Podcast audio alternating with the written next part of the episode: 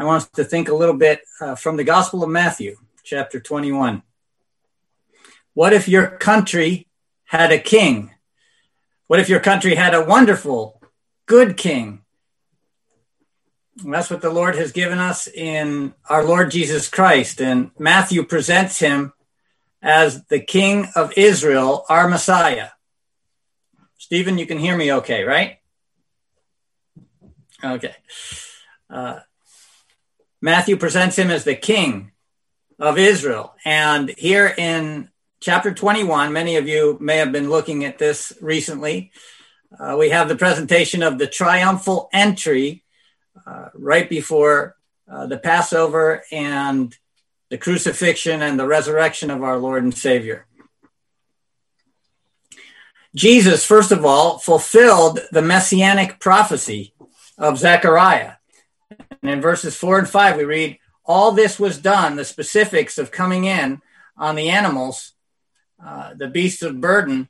Uh, all this was done that it might be fulfilled, which was spoken by the prophet, saying, Tell ye the daughter of Zion, Behold, thy king cometh unto thee, meek and sitting upon an ass, and a, and a colt, the foal of an ass.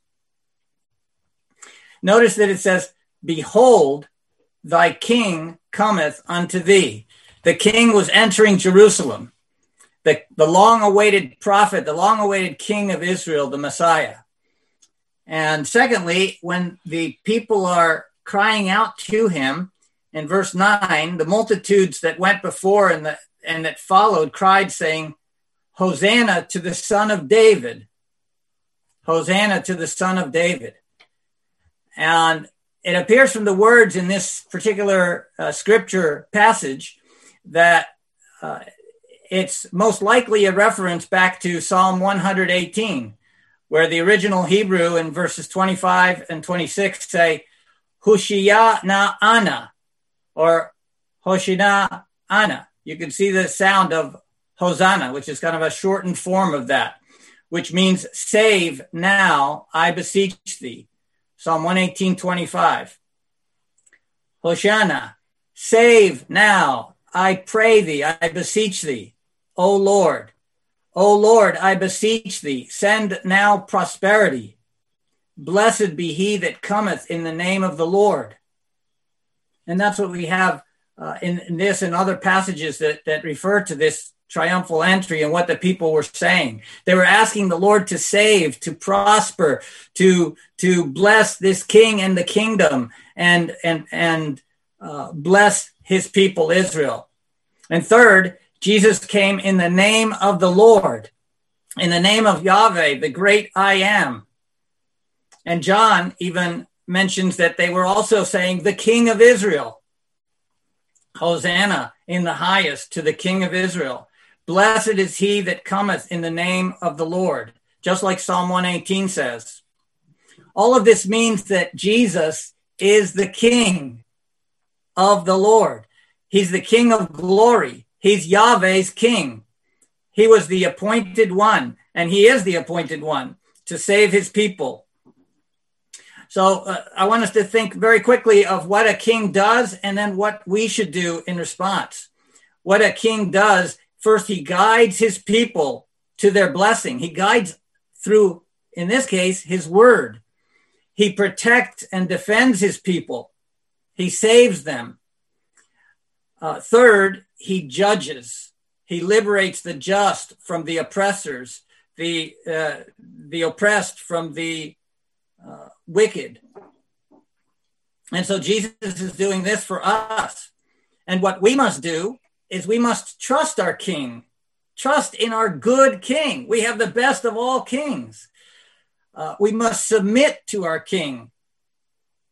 Everyone, of, called, of course, in this world is called to repentance, to repent and follow our king, submit to him, even the sufferings that, that he has planned for our good and we're to thank our King. Thanking and and uh, gratitude should be a part of our prayers.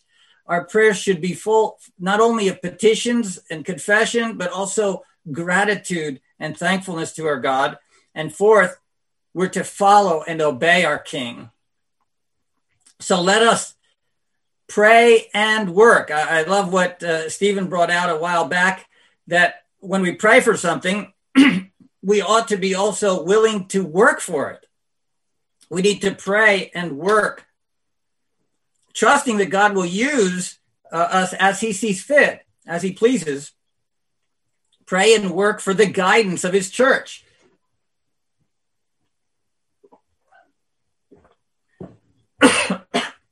Excuse me.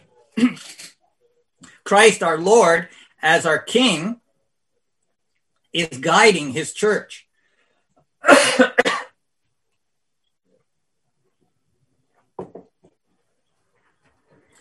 That is, uh, how does he guide his church? He guides us through his word.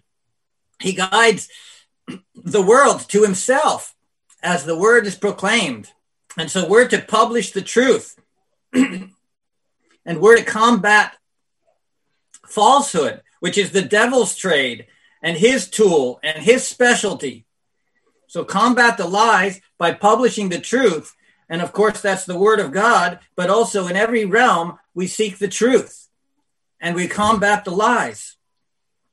Uh, secondly, promote Christian learning. He guides his people, he disciples his children, he disciples our children as we teach them, as we educate them, uh, teaching them all things from God's perspective. We should be seeking to uh, um, you'll have the uh, everyone disciple. That's Christian education, and that's what the children need in our world. to learn to to look at all things from God's perspective, from the perspective of his, of his word, of the King's word, and we're to pray and work for protection.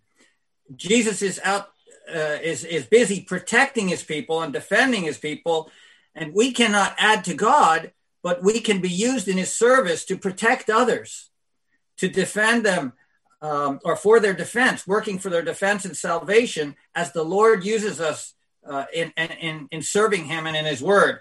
We should pray and work for attendance upon true worship and faithful preaching, not only for ourselves to be there to hear it, but also for others to hear faithful preaching and pray and work for justice and deliverance of the oppressed. He's our judge, and he is busy delivering the oppressed from the oppressors.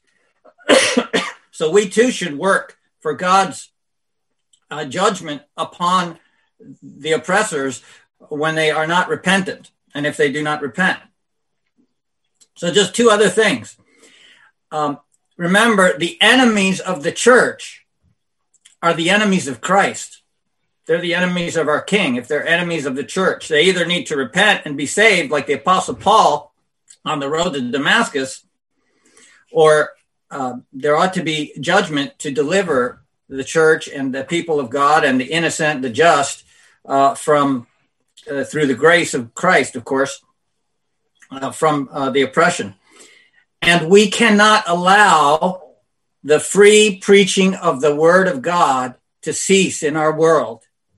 We must be the instruments of it and we must protect it and we must seek the liberty for the preaching of the word to go on because that is what Christ as our King uses for the salvation of souls and for the edification of his church and the blessing um, of all of us as his church. So let's pray for these things. And let us pray, Thy kingdom come